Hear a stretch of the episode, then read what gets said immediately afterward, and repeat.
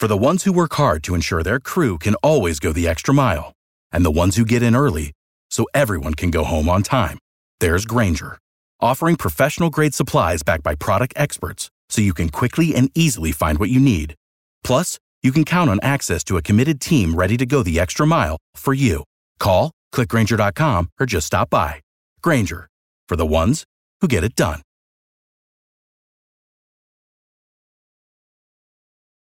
Every team, every topic, everywhere. This is Believe.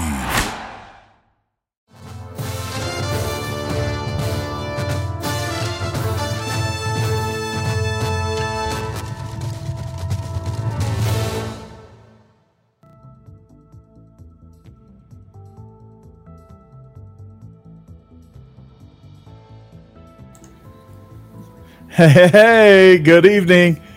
It's SEC After Dark. What's up, guys? Hey. What's up? Yeah, party over here. Party Everybody's over there. All liking the color scheme this trip. I like it. Mm-hmm. Yeah. Look at the shirt even. Yeah. Corey's representing. Yeah. Repping big time. And I got the ear pod in too, so I'm not even rocking the headphones anymore. Oh, look at you. Trying this thing out, I know, right? Yeah, I got the Apple version. Do you got the Apple Mine's version? A Bluetooth. I connect over there somewhere. Oh yeah, it's a server. Well, ain't y'all just fancy? Yeah, really? Of course we're fancy. We don't want to hear from the poor people. Well, that's why we're on the bottom, right, Jeff? Yeah, you guys are at the bottom of the pile. Yeah. I still like Jeb's set now, Jake. You got a little bit of work to do to figure out your set, but we're almost there to having a good looking show. We are. No, you're getting there. Like Jeb has got his bookcase with the American flag and his Tennessee flag. I got my setup over there, back behind me. I've got a garden gnome. Yeah, you've got a garden gnome. Steve's got us beat and everything. Pretty much, yeah. What are we doing here? Yeah. Jeez Louise. Well, Johnny we are Ball's like looking I said. At us. Yeah, yeah. There you go. Like I said, I got Notorious B.I.G. over here. Okay, there you go. Over there, right there. There you go. Finger is. I can never get the point right. I've not done that well just yet. But it's I got a Notorious B.I.G. figurine, a Georgia coaster, a helmet, a clock. That's weird. I have a Notorious B.I.G. figurine. I'm gonna have to bring him in here now. Do it. I've got Funko of Ramathorn from Super Troopers. Oh, there you go. My Funko is Notorious B.I.G. Yeah. Yeah. Really? Yeah, I've got that one, and I've got the bad guy from Die Hard. My King Arthur. Oh, nice. Coconuts. I need to get a King Arthur. So, like I said, we are at SEC After Dark. Camp season is upon us. We've got a very, very action-packed show. It's going to be a fun one. Auburn they got quite the quarterback situation. We'll talk about that. Yeah. Alabama, something's going on over there. Jake, you can tell us about that here in a little bit.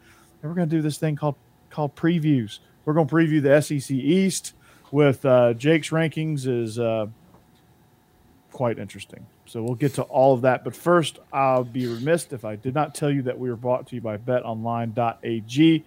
They continue to be, BetOnline that is, continues to be the number one source for all of your betting needs. Whether you want action in every league, including Major League Baseball, NFL, NBA, NHL, combat sports, esports, and even golf. But Steve, what about MLS? Yes. I want some Charlotte FC and Inter Miami lines now. I bet they have them if you say pretty please. And you just want that Inter Miami jersey too, the Pepto-Bismol. Oh jersey. My goodness, those pink jerseys. I'm just every time I watch them, I get more and more in love with Inter Miami.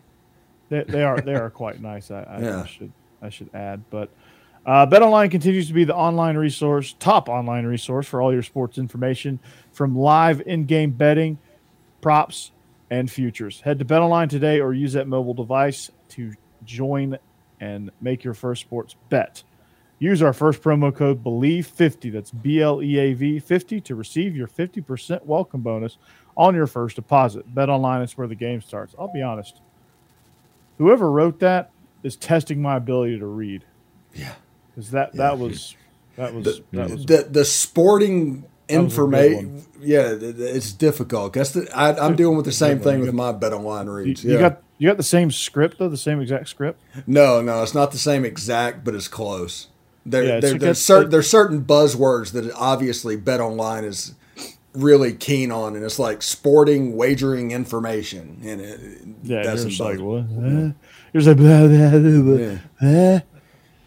the other one is on Built Bar over here. I have to do a read for cookie dough chunk puffs, and I dare anybody to read that. What did you call me? Cookie dough chunk puffs. It's so I mess it up every time. The first time I read it. You probably your eyes go faster than your mouth. Probably what happens. Like you're scrolling the page and like you're like on sentence two and your voice is on halfway through sentence one. Yeah. Cookie dough chucky butts. No, that's not right. Yeah, it's so hard to read. It's like that scene from Major League where he's doing the right guard commercial. Mm-hmm. Right guard upside down. Araphanus, malactiful, arachnid, right guard. Cut. Yeah, that's an iconic scene. I love it. Also, if anybody wants to participate in the show and be an active participant in the chat module, you can do it. But first, you have to subscribe to the Y'all's Conference Network. 5 minutes later, you'll be able to chat. You'll be good to go. I retweeted that out today, so hopefully everybody saw that. And thank you very much. There. Yeah, mm-hmm. Over there, right, other way. Yep. So train yourself to always do the opposite of what you think. Over there, it's hard to do. Yeah, that's like back in a trailer. I know Jake's on that side. Oh, can't see my hand though. So. I can't train myself to keep everything in this little box. So Auburn's had an eventful week. Sounds like it. TJ Finley decided he was going to figure out how powerful that scooter actually is. That move he pulled was elite. By the way, he should win the quarterback job just based on that move he pulled on the scooter. That whip around turn thing. Was that actually him? Who knows? But whoever that was some elite scooter driving.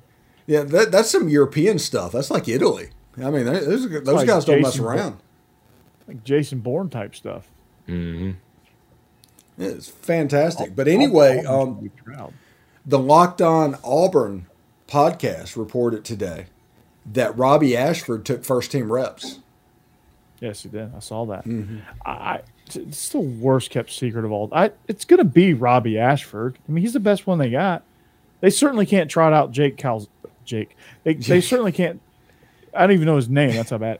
They certainly can't. Zachary, they cannot trot out Zach Calzada.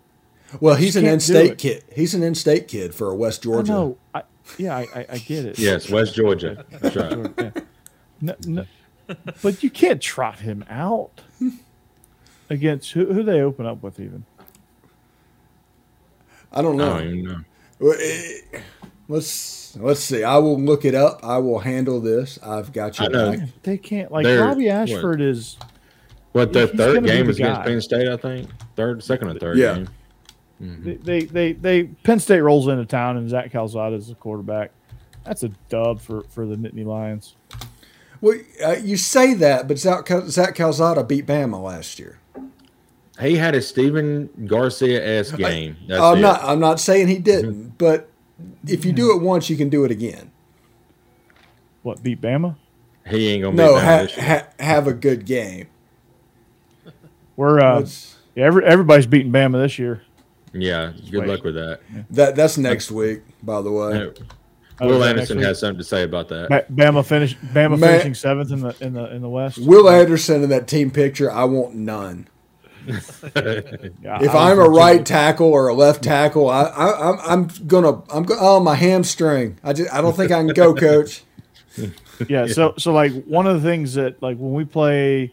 Steve, you'll know this school. Jeb, you may know the school. Like we play Pearl Cone, right? And Pearl was state runner-up a couple of times, and they had they got talent. They have a school of 600 kids, and they have 150 playing football. If that tells you anything. which means a third of the male student population is playing football, which is insane to me. That is ridiculous. At a metro school, you have one third of the male population playing football. It's ridiculous. I mean, good for them, right? Right. But we'll Mercer, have kids. By the way, Mercer. Yeah. Auburn opens with Mercer.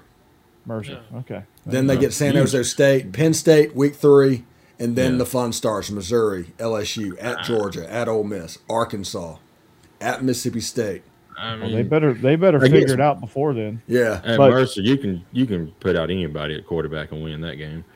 But yeah, we get all these injuries, right? We have this saying called "Doctor Game will come heal you." So like we'll have kids that like they have these mysterious injuries on Monday, Tuesday, and Wednesday. And Thursday, Dr. Game makes his rounds and heals everybody up. But Dr. Game doesn't come during the Pearl Cone week. He won't show up during the Pearl Cone week. So they're good, huh? Yeah. They're pretty good. There's no reason they shouldn't go 9-1, whatever, this year. Ooh, who's their one loss? Probably Tullahoma. Yeah. Really? Tullahoma won the state championship in 4A last year. No way. They went 10-0. I'm dead serious. There's no way. Yeah, they won. They didn't lose a game? They did not lose a game. They went 10-0. They won the state. Suck. That's crazy they're that good now. Yeah, like 4 years ago they were 0-10. Yeah, they were bad. Yeah, they had a good squad. I like that. Like we played them. They're in our district. We played them. Sounds like some recruiting going on. They could have put 200 on us. Really? We were pitiful last year. So what you're saying is when Tullahoma played Shelbyville, it was just a giant pillow fight, just a slap fight. Yeah. Back when I was in high school, I think they usually won, but it wasn't like a big time win or anything. It's a school we at least had a shot against. And you mispronounced Shelbyville. It's Shelville. Shelville. Shelbyville. We weren't very good at football back when I was in high school. Where'd you go? Shelbyville. Oh, you went to Shelbyville. Shelbyville. Oh. Shovel.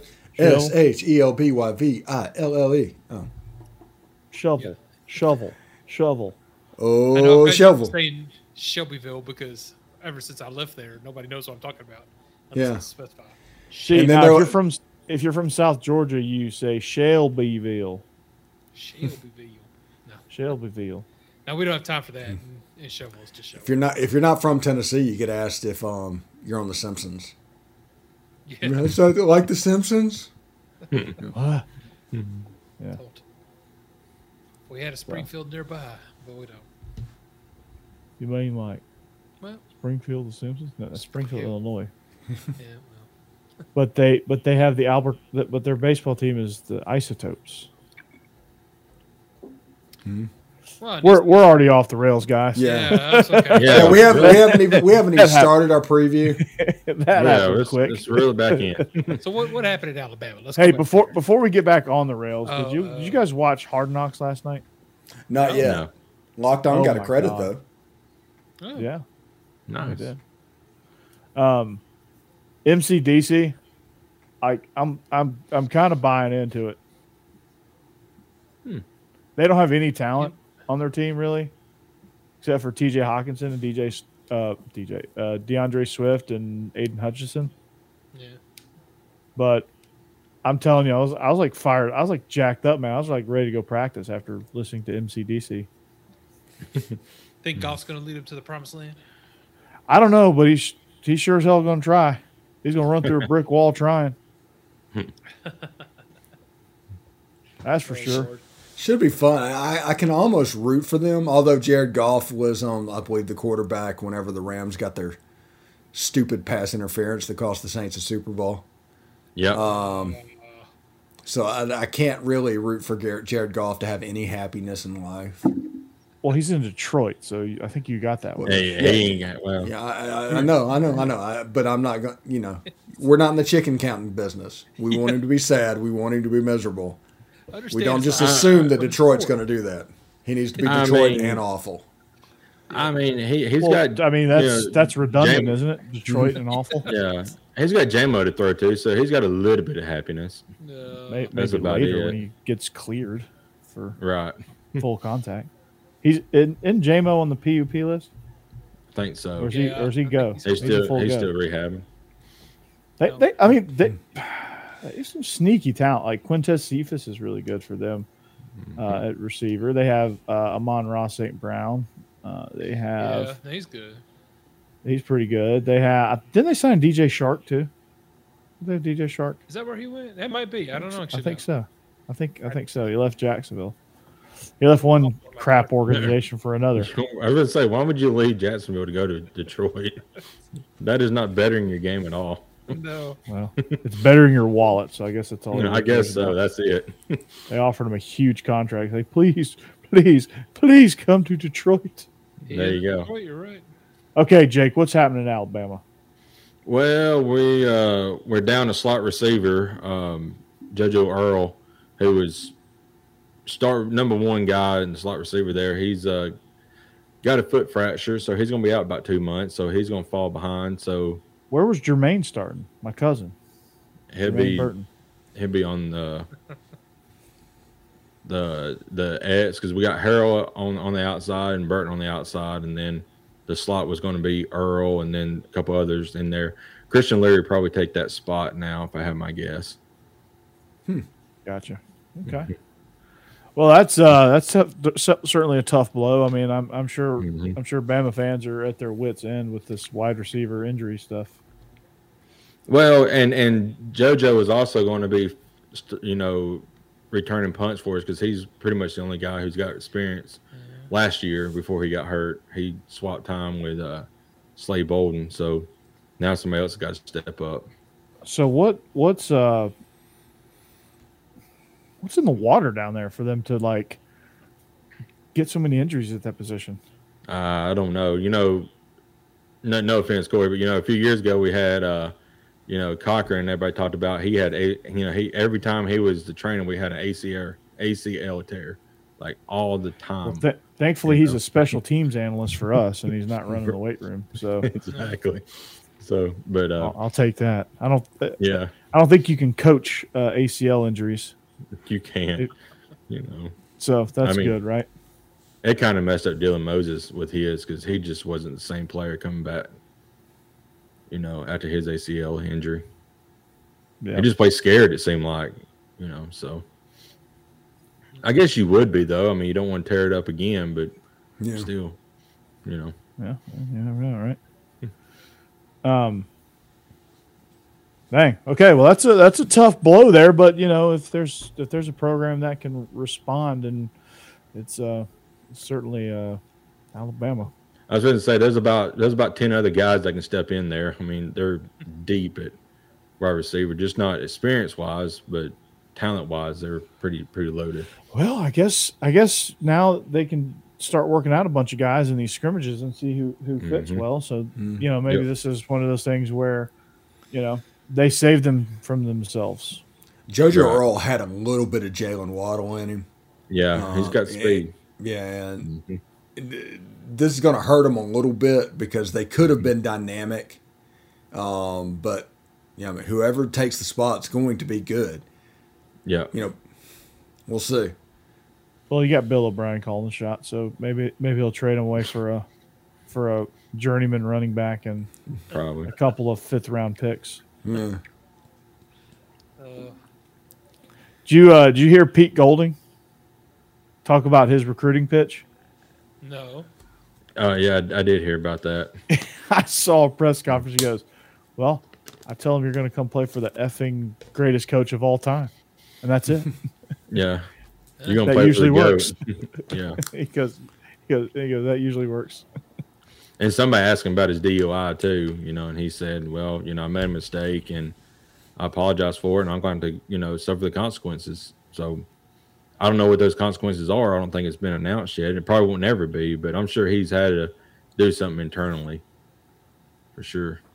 You mean he didn't say DUI till I'm intoxicated? He didn't start singing those lyrics. No. At the press conference. No, not that I'm aware of. Great opportunity. There's a really weird recruiting battle going on right now that Pete Golding's involved in, and they almost flipped Suntarine Perkins. And then it went back the other. I mean, it is going back and forth. That's the one that's on just a knife's edge at this point. Could go either way. Yep. Well, that certainly will be.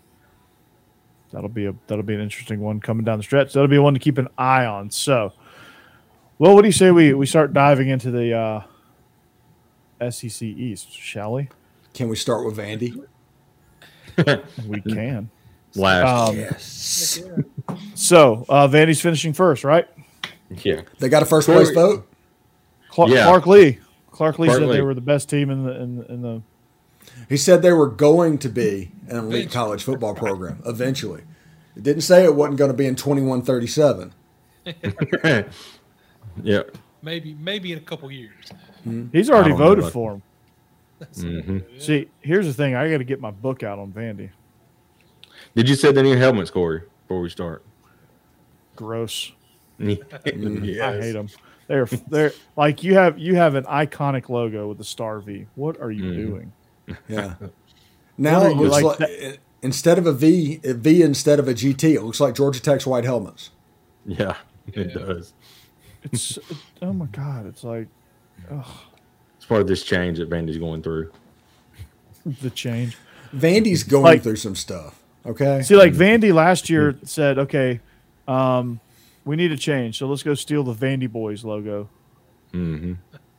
which is kind of suspect in its own right to call yourself the Vandy Boys, but not a good look last year. They're 7-point favorite on the road in Hawaii in week 0. How does bad that tell is you Hawaii? Something? Yeah. That's awful.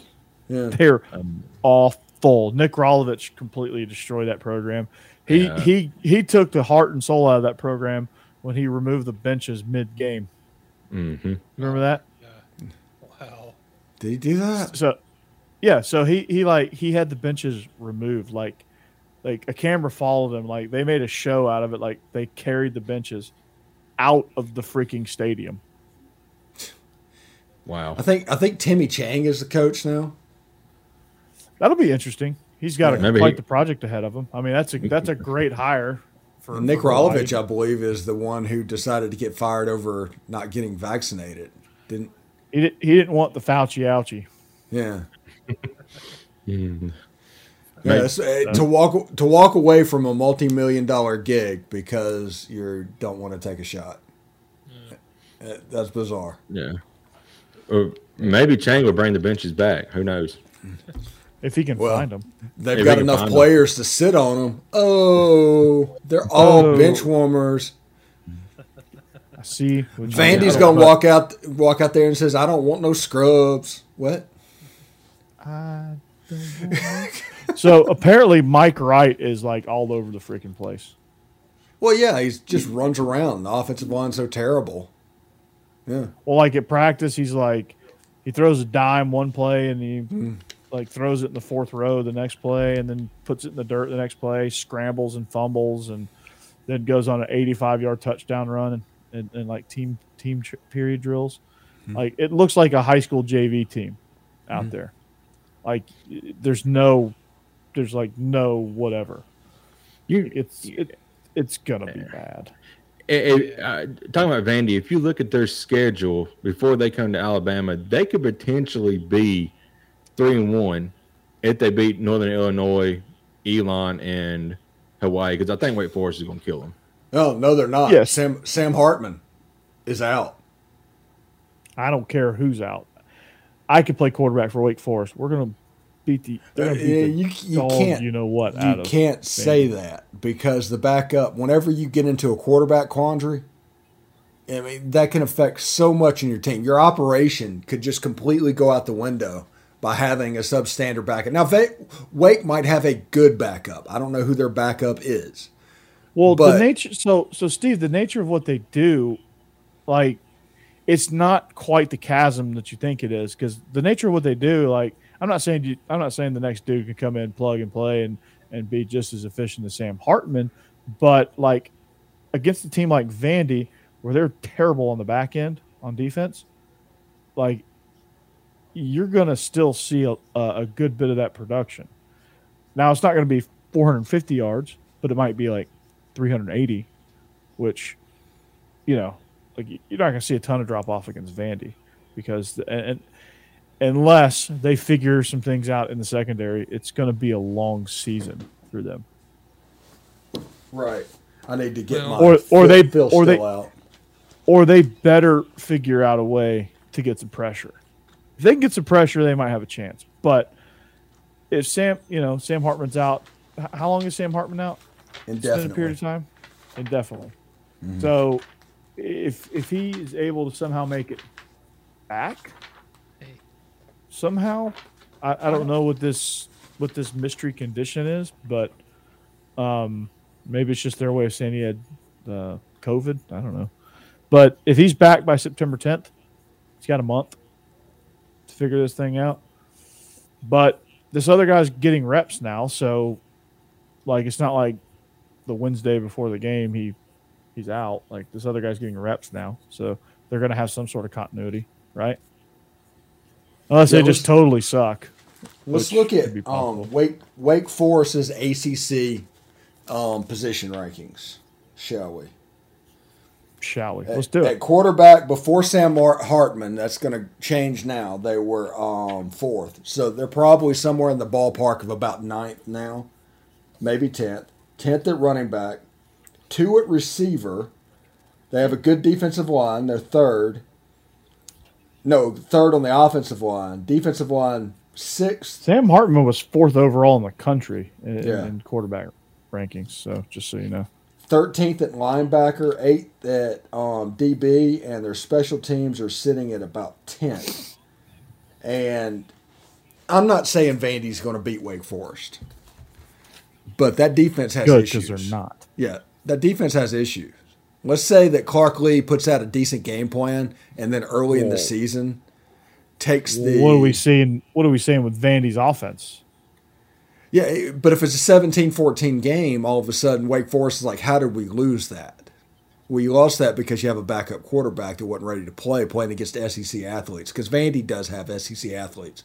They're not Alabama level SEC athletes, but they're above and beyond what they normally get. The problem they have is they're shifting from that Derek Mason system, and the players that fit it aren't necessarily the players that fit Clark Lee. I said on my show, Clark Lee needs 7 years, basically, to get this turned around. Yeah, with the level of recruiting that they're able to do there, it's bad. But, again, once he gets it figured out, they'll be pretty tricky. But I just – I don't see it. I just Wake Forest, they have a lot more in the tank. I think they're going to, they're a team that's never really going to be great on defense because they're so explosive on offense and they do that hurry up stuff. That I hope Wake Forest is giving them a tough game. I'm back. Hey, yeah, Jake ran out of AOL disc. Yeah, he did. Had to put one in real quick. Jeb. Tennessee has upper-level SEC talent. That's why they can pull off the hurry-up, no-huddle. Teams like Wake Forest have a hard time on defense because they don't have much depth. Well, Tennessee had a problem with that, too, which is why we would do it so well for a while and then kind of fall apart late in games. But yeah, I see what you're saying. And, yeah, it's a depth thing. It's a quality depth thing. Exactly, yeah. And playing and Tennessee is developing that. Yeah. Playing at Vandy, there's going to be 7,000 people watching that game. Mm-hmm. And it's a weird place. It's almost a home field advantage because nobody's in the stadium. It's like a third preseason scrimmage because nobody's there. Tennessee literally checkerboarded out Vanderbilt Stadium in the most crazy in-your-face thing ever. I mean, that's a game that I'm interested in. And by the way, kudos on that job. Yeah, that was a great one. I love that joke. Yes. That is a really good joke. So we're still talking about Vandy, right? Yes, we are still talking about Vandy. My heart is full. I was just going to say before I got rudely froze up, from the internet. I was going to say interwebs. Yeah, y'all may have already talked about it, but. Before they play Alabama, they could potentially be 3-1 heading to that game against Alabama with their own loss possibly being Wake Forest. Mm-hmm. I don't know. My prediction is Wake Forest comes in, starts playing well, and then the legendary Ken Seals just comes into the game. And oh, look at Seals you. Fan club. Now that would be epic. That's Ken Seals music. Yeah. My God! Everybody be on their and then Alabama's gonna have a game on their hands next week. Yeah, okay. You just hear it on their Vandy 36-inch black and white jumbotron. It's like time to play the game. Let me just say, if Vandy comes in and upsets Alabama, how pissed off is Alabama going to be the rest of the year for everybody? I am guaranteed to be locked on Paul Feinbaum come Monday. I am guaranteeing if Vandy beats Alabama, I'm here for that. I am going to watch that, and I'm just going to sit there and smile. So y'all saying there's a chance that Vandy could beat Alabama? No chance whatsoever. But I'm saying there is a chance if Alabama's more than 15 minutes late to the game. Yeah, there you go. Yeah. Stanford was like a 40-point underdog to USC back in the day. Yeah, that's true. And won. So weird things can happen. Harbaugh's a weirdo. Weird things happen to weirdos. Harbaugh's a weirdo. Yeah. He was distracted thinking about his tree fort spend the night slumber party at a recruit's house. Yeah. That's an actual thing, by the way. You slept in a treehouse. God, I would laugh for 2 days, though. AJ Swan is also a name to look for in this quarterback battle because nobody is standing out. Like, Ken Seals is getting his chances, and he's just not taking them. Yeah. Mike Wright he doesn't fit that system. I'm going to throw the ball all over the yard, literally, not to anybody in particular, and I'm going to still keep my job. That's how bad it is. That's how bad of a misfit that Ken Seals is. Like, he needs to just go ahead and transfer. Yeah. Like I think Ken Seals in some place like Baylor, that'd be a good fit. That'd be sick, dude. Mm. Yeah. Although I don't want him to go to that institution. Yeah. I don't want anybody to go to that institution. That one at Liberty, they should just play like 12 times and that's it. Yeah. Yeah. Play in 100-degree heat. Mm. We will in week two. By the way, this is the second straight summer where it's been milder down here than where y'all live. Yeah, lucky. And I don't want to jinx it. I won't knock on wood, but we haven't even had a hurricane. Not even on the warning or watch. Yeah, it's bizarre. Hurricane season's pretty much not happening this year. Yeah, most of it's been over in the Pacific this year. Yeah. And you remember when before hurricane season, it's like meteorologist says, expect a more active than normal hurricane season. Mm-hmm. And it's like, one came over from across Mexico, and that's the hurricane that hit Miami, and it was a tropical depression by the time it did. And it was nuts. This is weather after dark. Tropical depression. Yeah. Weather Channel after dark. Yeah. Yeah. That's exciting. But like I said, Vandy is a touchdown favorite over Hawaii on the road. They're going to fly 6 times with green screens and clickers going. Yeah, look at that cold front.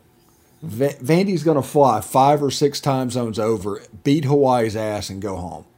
Yeah, pretty much. What a world. They ain't going home. They're going on a fishing trip. Yeah, 2022 is wild.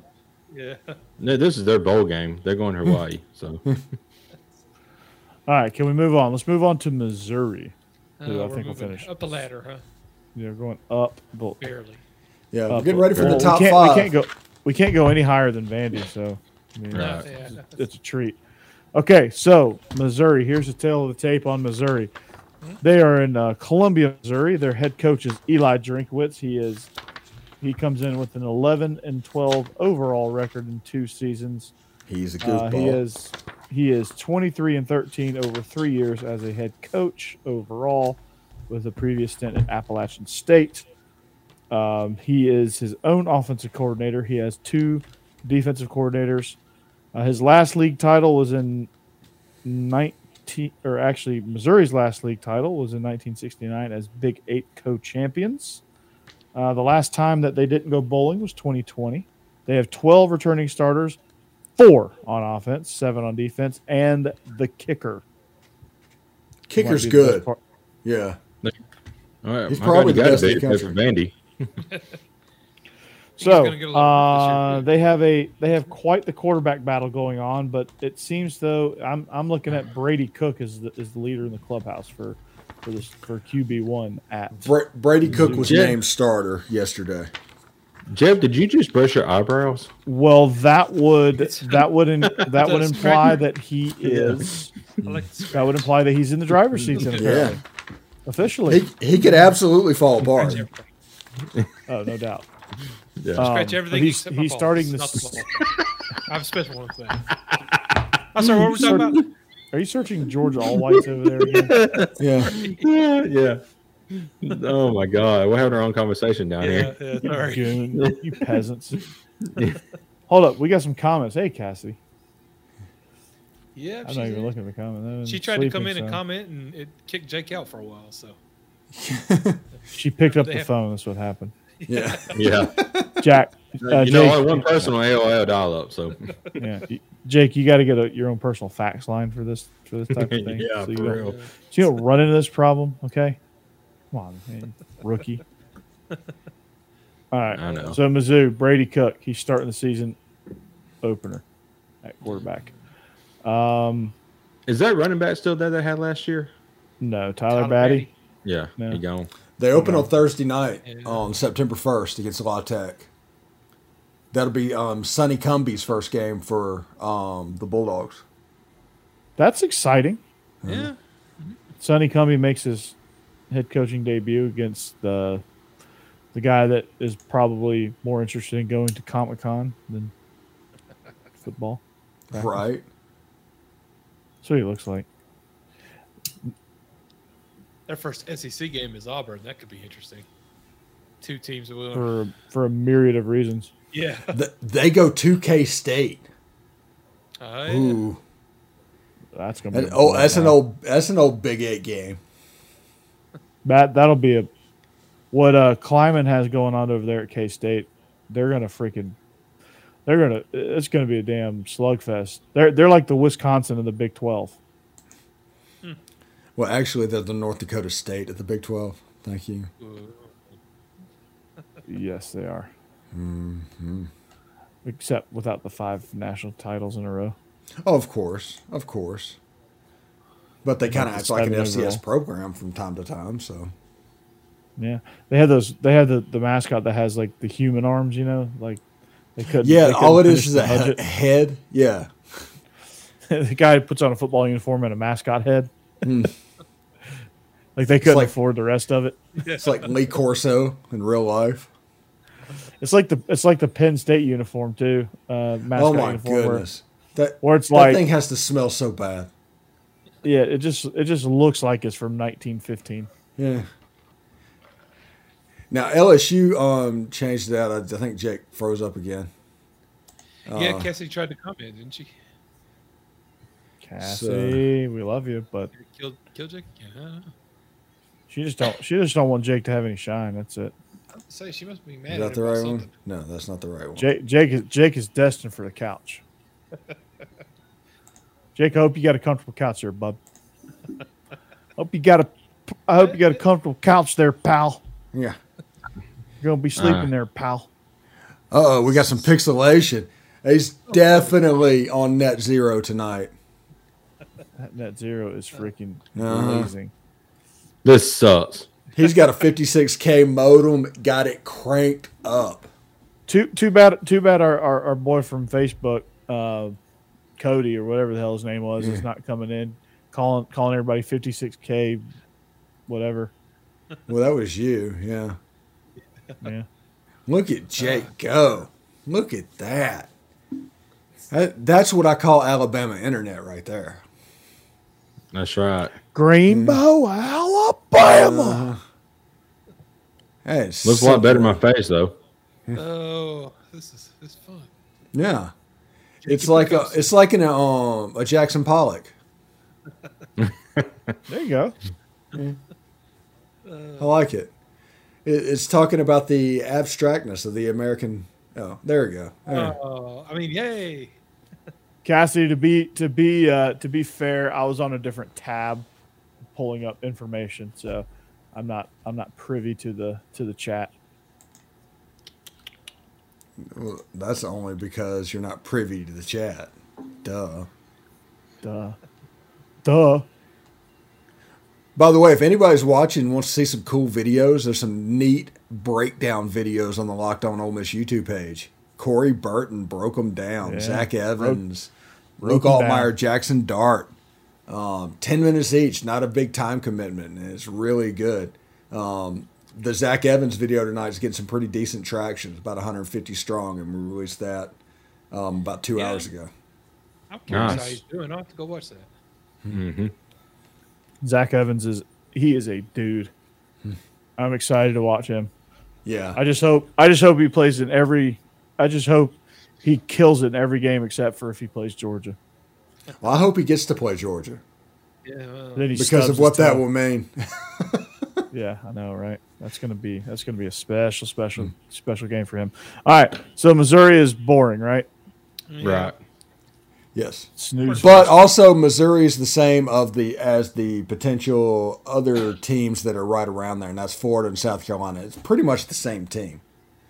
Well, yeah. South Carolina is at least exciting because they have a lightning rod at quarterback, which he's probably the most polarizing figure of all time because half the country thinks he's the greatest thing since sliced bread, and the other half know the truth. Thinks he's the truth. Yes. But let's unpack that for a minute. First of all, like, where did we determine that like sliced bread was the standard? I don't know when that became the saying that was so popular. Obviously, it couldn't have been too long ago because they kept talking about Betty White being older than sliced bread. So yeah, they started slicing bread in like the 20s or 30s, right? Yeah, so that can't be that old of saying. I don't know. If that happened in the middle of the Depression, I guess that was the only good news for a decade. So maybe that's where it comes from. So Betty White was born in 1900. She was born, like 1908 or something like that. It was good. Not. Well, I mean, she did finally pass away, didn't she? Yeah, I don't think she was 114 years old when she passed away. I don't think she was in the gym. I don't know. No, wait, 1928 might have been my grandmother. Nah, keep up. Google that, but be careful. Jeb, I used you as an example today in my class. I was talking about internet safety and being careful what you Google. No. Nice. They didn't know your name, but I said, don't when you're looking up all white uniforms, don't say Georgia all whites. How many of your kids did do that? That's what y'all called it. Like, be careful of your search terms. You may get. But anyway, here's a tale of the tape on South Carolina. They are located in Columbia, South Carolina. Their head coach is Shane Beamer. At South Carolina and overall, he carries a 7-6 overall coaching record. That's 1 year of experience. His offensive coordinator is Marcus Satterfield. Defense coordinator is Clayton White. The last time they won a league title was the ACC in 1969. They returned 12 starters, 6 on offense, 5 on defense, and that punter. Players to watch, Spencer Rattler. No, he's not a player to watch. Yeah. No. Mm-mm. He got benched against Texas last year. Couldn't finish the game. I think they tried to bring him in against Kansas as a reprieve, He got benched there too.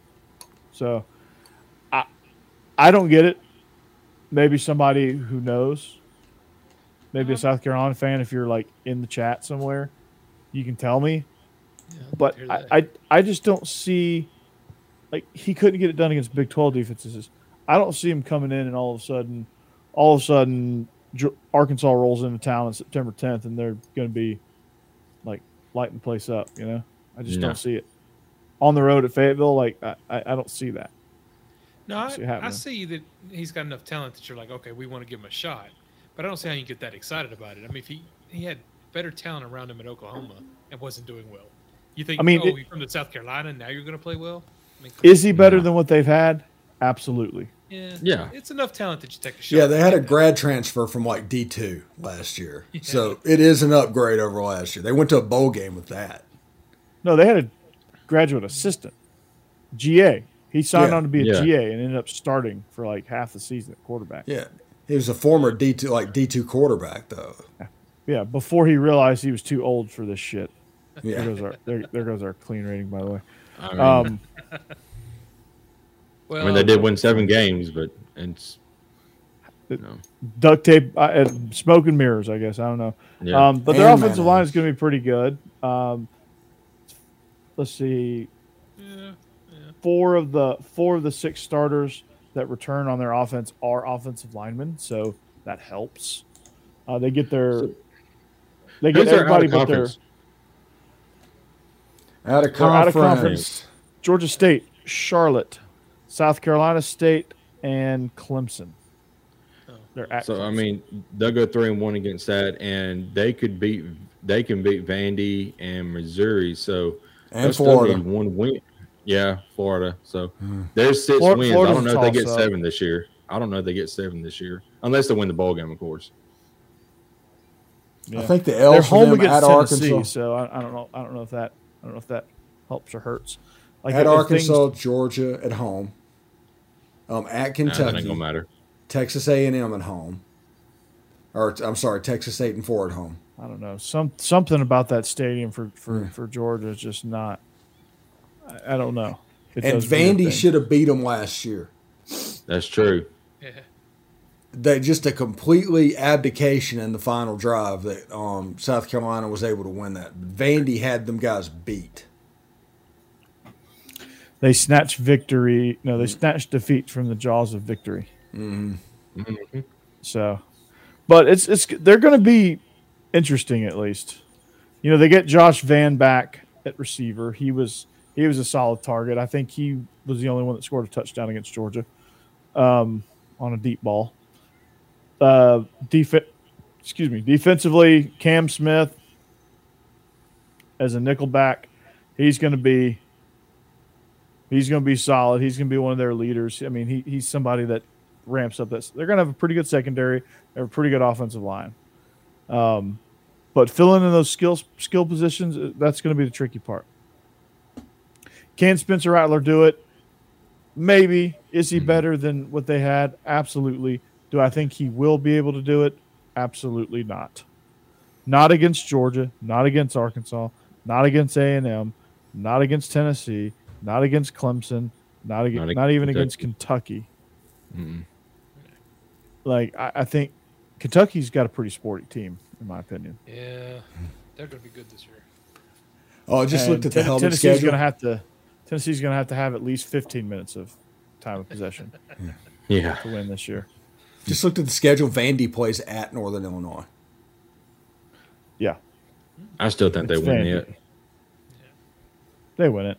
It's a toss-up more, but they win it. Northern Illinois is down. Mm-hmm.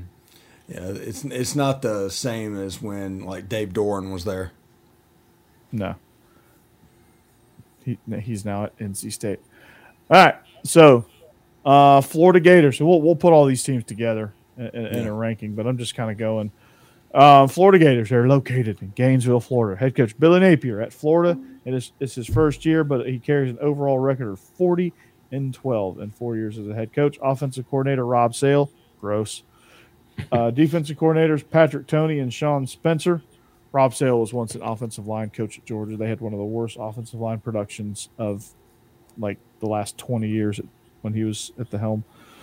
They return 12 starters, 5 on offense, 6 on defense, and the punter. So I sense a theme here.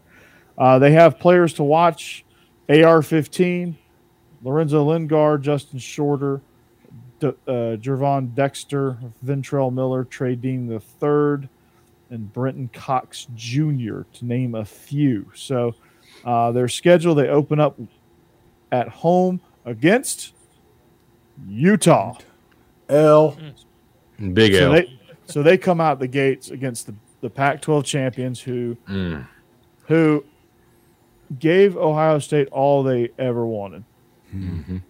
True. And I guarantee you, Ryan Day is like, I don't want to play those guys again. Not a chance. But for Florida, like, Anthony Richardson is going to have to prove he's a little bit more consistent. He's got all the physical tools. He can run. He can throw the thing a freaking mile, and he can throw a strawberry through a battleship. For AR, I mean, Florida last year was in the game up into the last, like, 30 seconds against Georgia when they, you know, picked them off, like, twice, I think. This is crazy. It was 3-0 with, like, mm-hmm. two minutes to go in the half. Yeah. And Georgia went on a 24-0 run. It was insane. It was the most insane thing ever. It was capped off by Nakobe Dean pick six. Yep. They put Nakobe Dean out. Nakobe Dean was lined up as a corner. And he jumped a hitch route and took it to the house. Mm-hmm. I was like, oh my God, this is interesting turn of events. But so they open up with 3 straight home games: Utah, Kentucky, and South Florida, before traveling to Tennessee. They get home games against Missouri and LSU. They're in Jacksonville after that, after a bye week. They're at A&M, home against South Carolina, at Vandy, at Florida State. So a very favorable home schedule for them, which is why I think they're going to finish slightly better than South Carolina, because they have South Carolina at home. That helps. South Carolina has a hard time winning in the Swamp. The Swamp is a tough place to play. We discussed this in our top stadiums. It's a very tough place to play. Mm-hmm. And Billy Napier has got those fans rocking a little bit, right? They were 2-6 in the SEC last year. Not for long. Billy Napier's doing his thing, so we got to figure out if he's going to pull the Jeff Collins thing from Georgia Tech, where he's all about marketing and forgets to coach, or if he's just going to calm down a little bit, let his people that handle that stuff, and let him go out there and do what he does best. So We'll see on September 3rd when the Utes roll into town. That's when a tough game. So Steve, what do you see with Florida? I see a couple of things. I see that Utah is going to basically kill any momentum that they have, because Florida fans right now, they are all about buying into Billy Napier, even though he's had trouble recruiting. Then all of a sudden they're recruiting pretty well and all this. But I see Eastern Washington on the schedule, and that's a weird thing, to play an FCS team from literally about as far away as you can get. Yeah. But Tennessee, it's about as weird as naming somebody your game changer coordinator. So yeah, there's some teams that their schedule's just weird. That's all it is. It's just weird. Well, it's like Utah, USF, Eastern Washington. Like, it's a weird non-conference slate. Like, with Kentucky and at Tennessee in between. Mm-hmm. Mm-hmm. Yeah. It's just odd. But I'm curious to know if, I'm hearing some good things about Florida State right now. Like, that game could be for them. They need to be. That game can get tricky for them. But yeah, Brenton Cox is one of those guys that, you know, I've seen. He was a transfer from Georgia. Obviously was in trouble a lot. His most notable moment from UGA was during one of their spring scrimmages. He's up doing wheelbarrows in the stadium. Like, one of the strength coaches holding feet. He's doing wheelbarrow. Good night, Cass. He's doing wheelbarrows up the stadium for hours. Like, they're scrimmaging, and he's up there just running the whole time. Oof. The entire 2-hour scrimmage, he's doing stuff in the stands.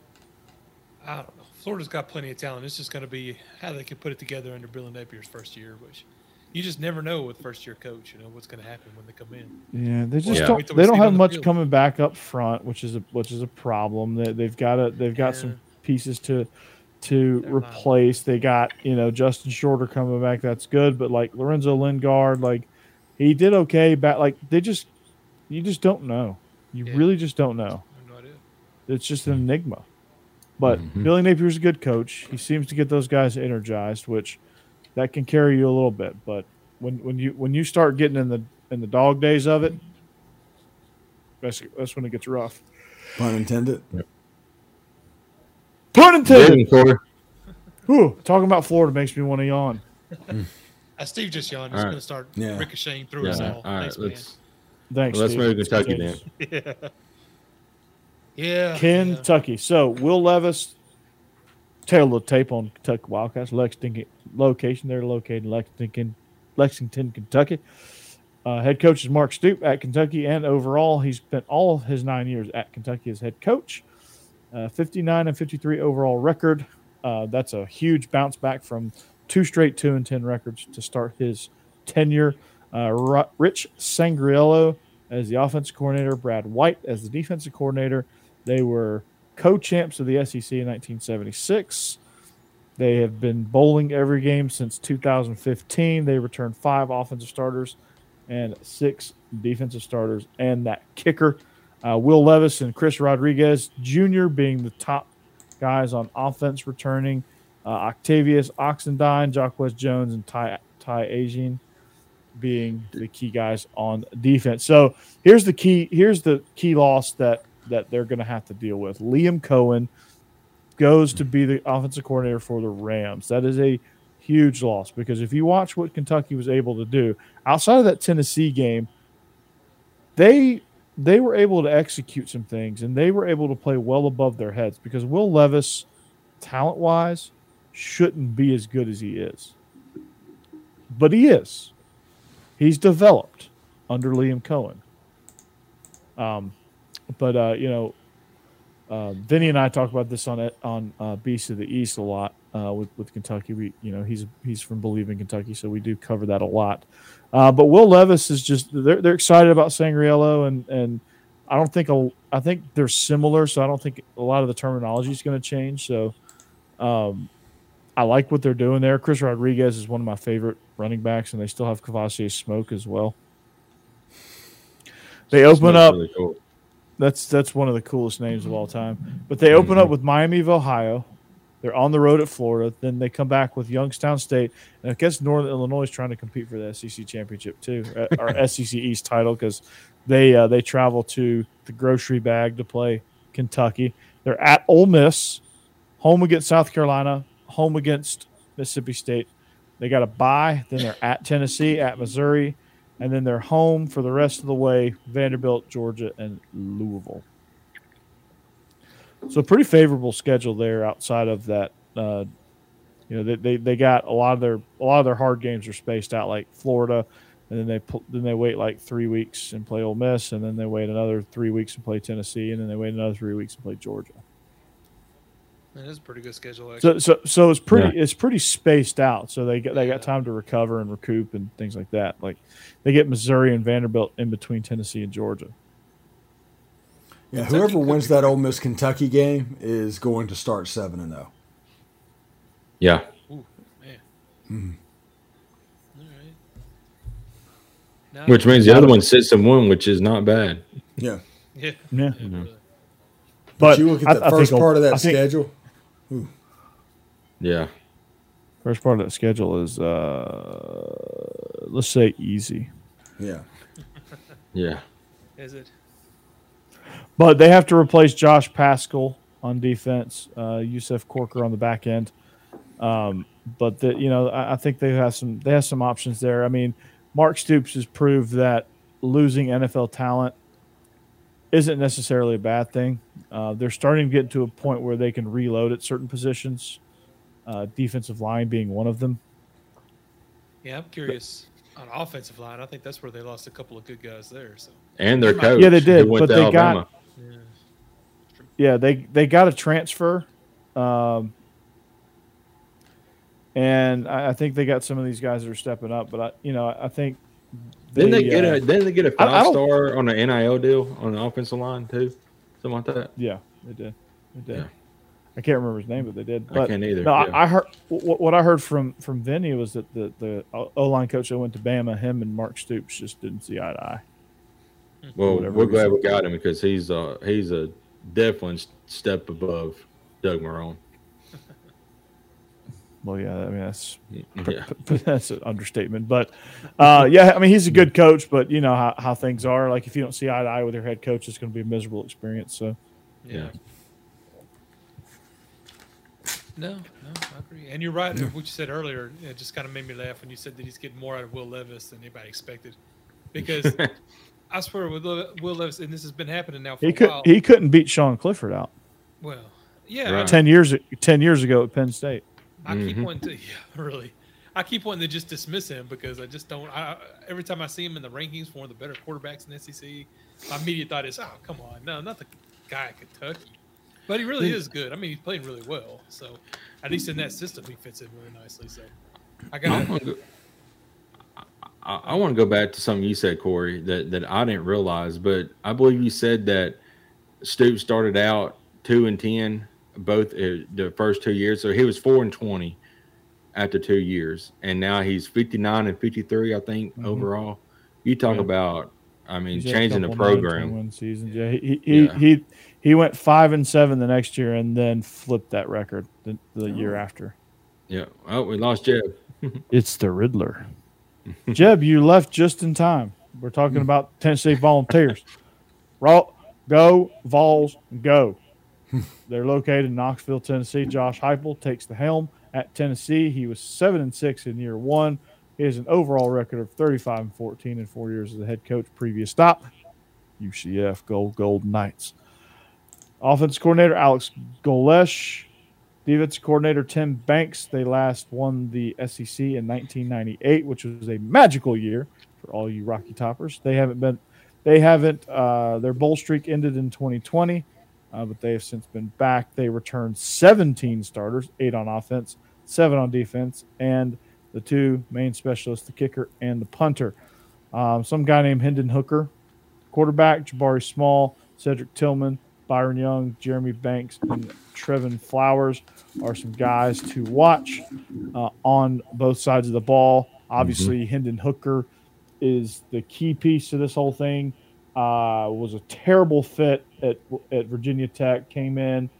I just think he just had a hard time getting used to the Josh Heupel system, and it took him a little bit to take to it, which is why he didn't end up starting to begin with. Wake up, Steve. Oh, I'm here. No. I've got my Phil Steele up here. He's following along. Yeah. All right, we're on paragraph 3, Steve, okay? All right, Jeb, take it away. Jeb. Tell me about what Hendon Hooker is going to – like, how is he going to take this offense to the next level? No, I think it's just what you said. He took him time to get comfortable in the system, but he obviously is now. Just really exploded at the end of last half of all last season. And hopefully he's ready to he just continues that and gets better and better. It is something, I think, with Heupel's system. I don't think it's simplistic at all. I think it took some time for anybody really to get adjusted into it. And I love that Tennessee's returning so many starters. They actually have one of the more experienced teams coming back outside of Georgia and Alabama and something. But just people that have been in that system for, the 1 year that Heupel's been there. And that's why I think a lot of Tennessee fans are really excited about this year. I know it's still going to be at least a couple more years, I think, before Tennessee gets back to being able to call themselves, back. And that's assuming we have a good next couple of years. Just please don't ever say that. But, yes, I know. And this year, I don't want it to sound like that's what I'm saying. I just think it could be a good year this year because Hooker is doing so well in that system. Cedric Tillman is playing so well in that system. And we're very experienced, at least with our starters coming back. Definitely. Well, you got 17 total, both sides of the ball. It's gonna be dangerous. Let me say this. Let me say this real quick. Jeb, last year against Alabama, Hooker went 19-28. 3 touchdowns, 1 interception, 282 yards. Cedric Tillman had 7 receptions for 152 yards and a touchdown. And that's the thing I love about Cedric Tillman. He showed up in the big games. It's a nice back scratcher you got there, bub. So now that was in Bryant-Denny. Now you get Alabama at home. So yeah, that's a dangerous game. If it's at night, it's going to be tough. They just need somebody next to him. Like, what I love about Josh Heupel's offense, Steve, and I know you're probably thinking the same thing. like the quickness in which they go and some of the stuff that they do and the quickness in which Hooker can get the ball out of his hand. You know, Georgia did this for the most part with Will Anderson, but like they kind of neutralized him a little bit. And Alabama did a good job of figuring out a way to get Will Anderson involved in the game plan, but they did do a good job of neutralizing them for a certain amount of time and enough time to really kind of get the edge in the game. So I think if you can figure out a way to take him out of the game plan with RPOs and quick screens and just get him running sideways, Tennessee might have a chance. Well, if you take Tennessee's schedule, if they come into that Alabama game at least 4-1, 4-1 or 5-0, Neyland is going to be an absolute zoo. That's the perfect storm formula.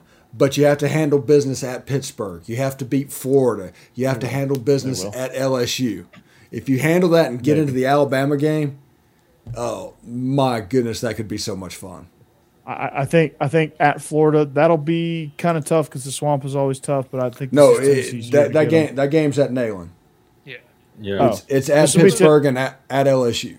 Florida, we have no excuse for not beating this year. It doesn't mean we will. I'm just saying we don't.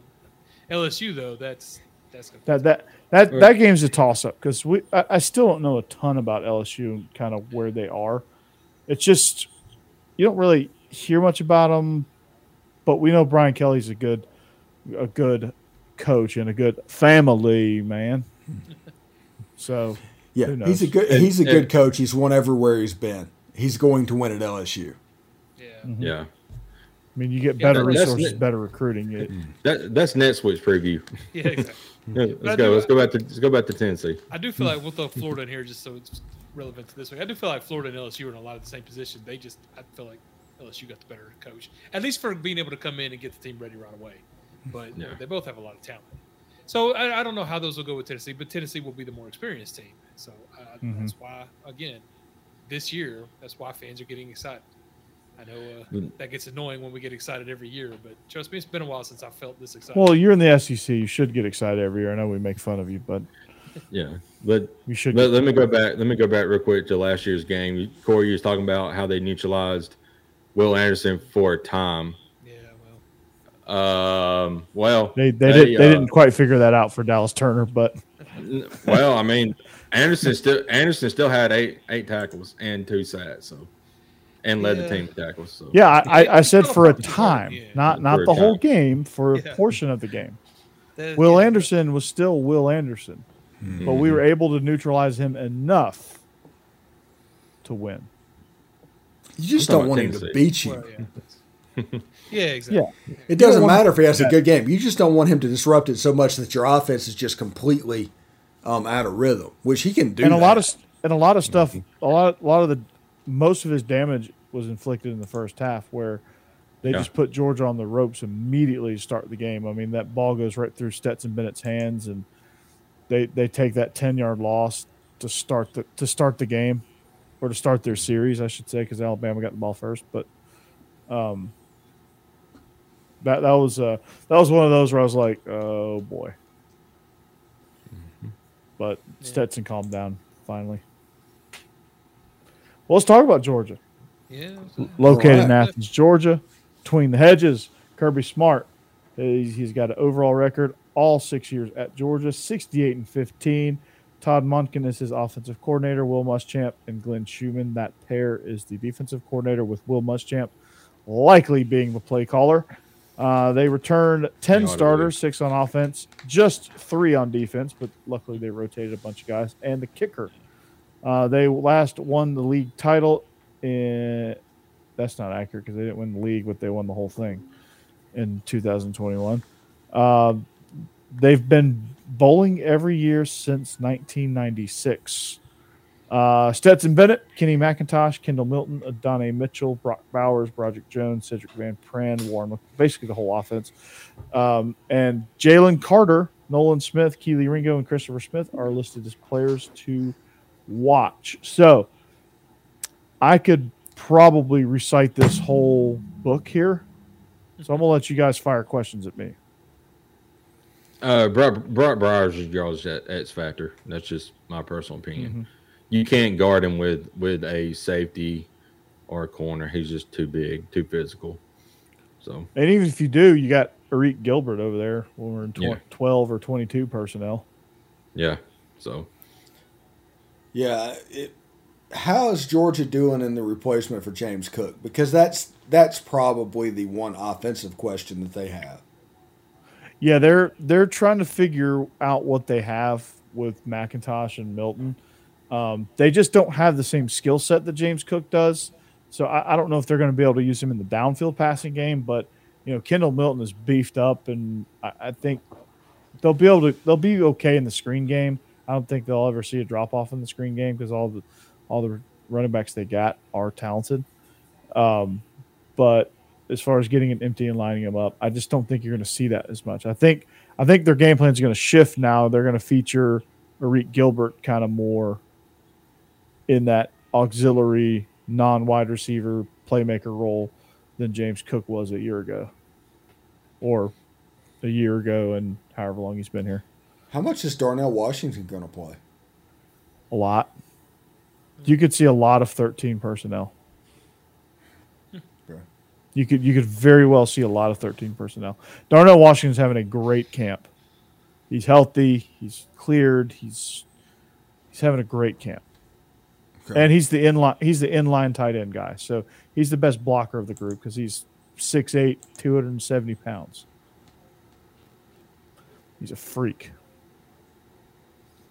Defensively, that's the biggest question. I mean, you got Nolan Smith over there making sacks. I mean, you've got a leader in every room in that defense with Jalen Carter leading the D linemen, Nolan Smith leading those outside linebackers, Jamon Dumas Johnson leading the inside linebackers, and then you got Chris Smith and Keely Ringo leading that DB's room. So you've got guys in leadership positions that can hold it up. You just don't have as much experience in there, which last year they returned, I think, 8 or 9 starters coming into last season. Now it's just 3 starters, but a lot of guys played, which is good. A lot of guys rotated, especially on the D-line. A lot of guys rotated in, so it's not like you're bringing in fresh experience. You have a lot of guys that – like I think they play 25 players, meaningful snaps on defense. I was going to say – that's a positive. It's probably a good thing that you're bringing back. You said 8 starters on offense. Mm-hmm. Because, you know, that defense last year was like once-in-a-lifetime type deal. I mean, they were absolutely dominant. You know, so their defense not generational talent defense, and they took advantage. Yeah, right. And you won't have that same. But a significant drop off, Jake. Mm-hmm. I was gonna say a significant drop off is 17.5 points. That's still really good.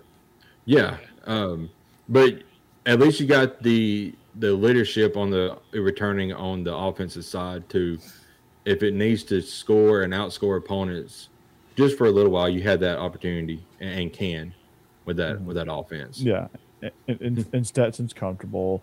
He's very comfortable in the RPO system. Todd Monken is, you know, he's finally kind of got pieces where he wants them, and you know he's got some guys that he can work with. So, you know, it hurts losing Burton. Burton was such an important piece, but they got guys to replace him. McConkey is a worthy replacement. Adonai Mitchell, some of those injured guys coming back are worthy replacements, and you know, Jackson Meeks and some of these freshmen coming in also are guys that, you know, you can look for and say, okay, one of those freshmen that we signed is going to make an early impact somewhere down the line.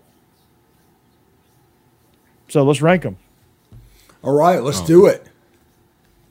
Okay, so our rules. Wait, there are no rules because we're ranking team. Yeah, the ranking will be a top 5, so we have to figure out who's not going to get ranked first, and that would be Vandy and somebody. Vandy and Missouri. Okay, whatever. Vandy and Missouri, I think, are out of the picture. I don't think Missouri's going to finish 5th. Yeah, I do question. You could flip. No. No. Yeah, I think Drinkwitz might have a surprise up his screen, but I'm not going to argue that pick. No, yeah. I can see South Carolina dropping a 3-9 this year. You can't look at you preseason, all right? And if I'm wrong, you can pull this clip. Here's some receipts, Missouri fans. All right, you can come after me at Coach Burton 36. But like, you can't look at this roster and say you're going to finish north of 5th. Right. You just can't do it. I like Missouri. For the sake of the conference and the division, I want Missouri to be good because I want the SEC East to be good so that the entire conference can be good. So that if Georgia wins, it's a lot more of an accomplishment. Just like every other team in the conference hopes that the conference is good because it's good competition and it gets you ready. It gets these guys ready for NFL because the NFL loves the SEC. I don't know if you guys know that. Seriously. Yeah. So for all of those qualities, I hope Vanderbilt's good. I hope Missouri's good. I hope Kentucky's good. Tennessee's good. Mississippi State's good. So on and so forth, right? So I'm not saying – but, like, you look at this. They lose Tyler Batty. Yeah. They lose Connor Basilick. Two extremely productive players. They recruit terribly under Drinkwitz. Like, it's not a fit. So I don't see it. I don't see South Carolina. The winner of that South Carolina Missouri game is going to probably, could very likely determine 5th and 6th seed. Okay. Which I think South Carolina will win that game because South Carolina can play some defense. They play hard, and they just will. They'll get a couple lucky bounces and take advantage.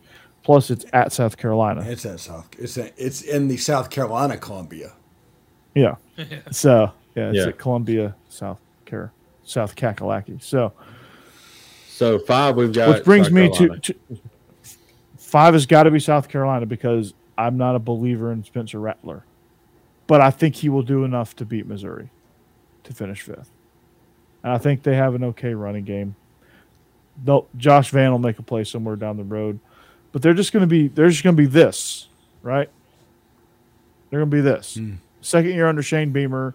You still don't really know what they got, which is understandable. He inherited a horrendous roster.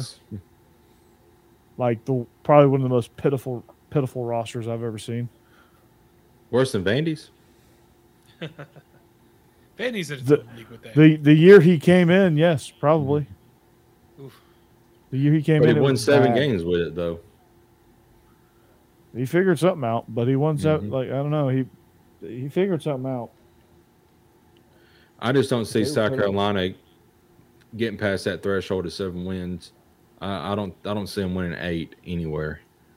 They might get 6 and they get a bowl game and win it. Yeah. Mm-hmm. 4th, I see Florida. Yeah. That's as high as I would put Florida. I just their experience, brand new head coach, new to the league as a head coach.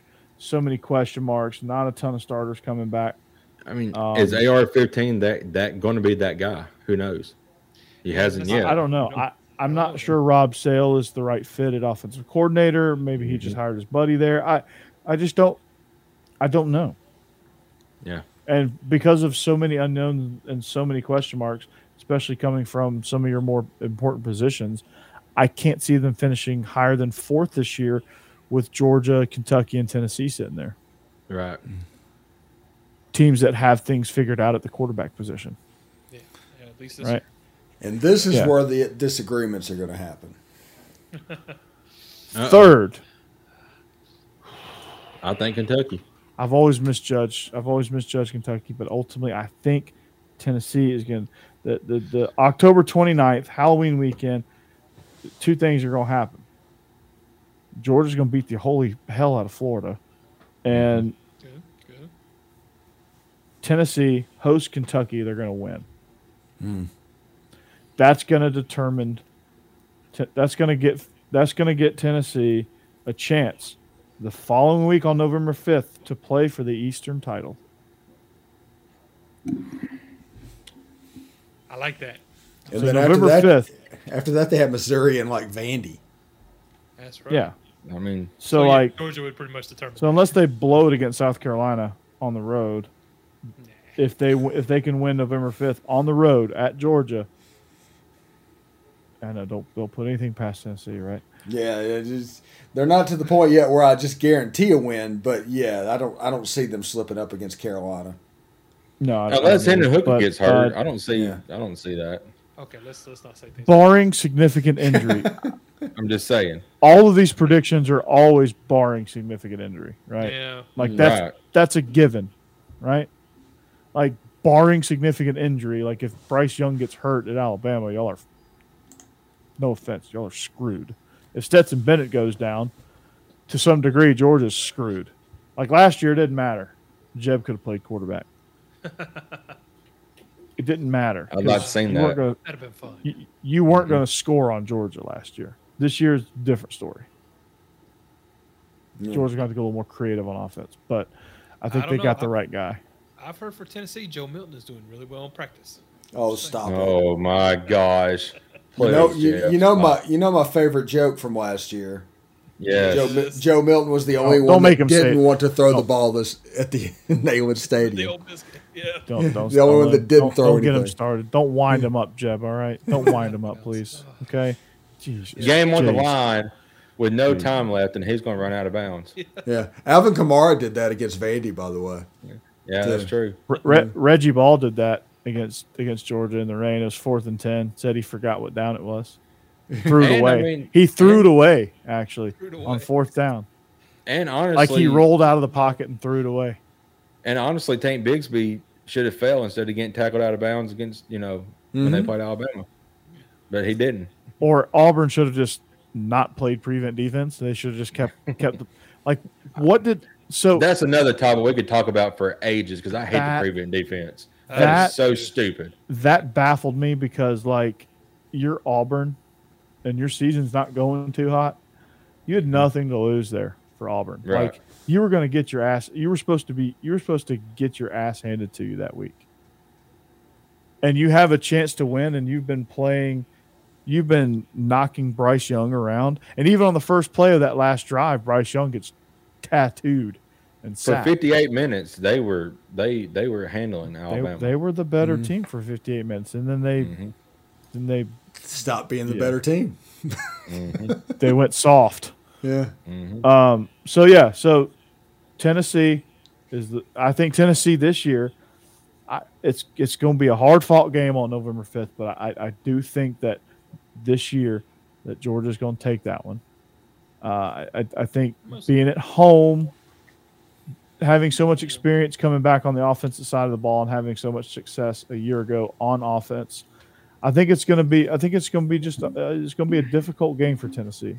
Let me ask you this: on November 5th, that game, since Georgia's defense is not going to be as great, over under 70 points between the two teams. I'm taking the over. It's going to have to be the over. Georgia. If this game goes under, Tennessee wins. Yeah, I think it's going to. It could be a 48-45 type game. It's going to be a score fest because I just don't think Georgia's defense is going to be. They're not going to be as diligent in stopping. Like now, not every drive is going to happen like the first drive of the game that Tennessee had, but there's certainly going to be some points. So much hope. I know that first drive, I was like, okay, here comes Tennessee. Is Brew McCoy practicing? He's practicing, but he's not cleared. So okay. Every update on him is the NCAA is looking into it. So somebody got cleared yesterday, right? Yeah, Lynn J. Dixon. Lynn J. Dixon got cleared. Yeah, so he's cleared, but Lynn J. I don't know. That's a good piece there. Just remember, Otis Reese got cleared to play for Ole Miss in 2020, right before the Mississippi State game. God. So he played that in the bowl game, and that was it. We're very worried about that because, with the NCAA, you're right. You just never know. Mm. They could wait halfway through the season. They could do it. Otis, my man, Reese. Mm. All right, so much to y'all's surprise, Georgia's going to win the East again. Okay, Tennessee Georgia number 1. Second. Number 2, Tennessee 2. Kentucky 3. Kentucky 3, Florida 4, South Carolina 5, Missouri 6, and Vandy 7. Last. Yeah. And Vandy, we should rank them 8th because of those garbage helmets. Yes, agreed. They're going to finish 10th in the East. Yeah. Bishop Sycamore 7th, Vandy 8th. Yeah, there we go. New addition to the league. Yeah. MTSU 9th, Vandy 10th. Yeah.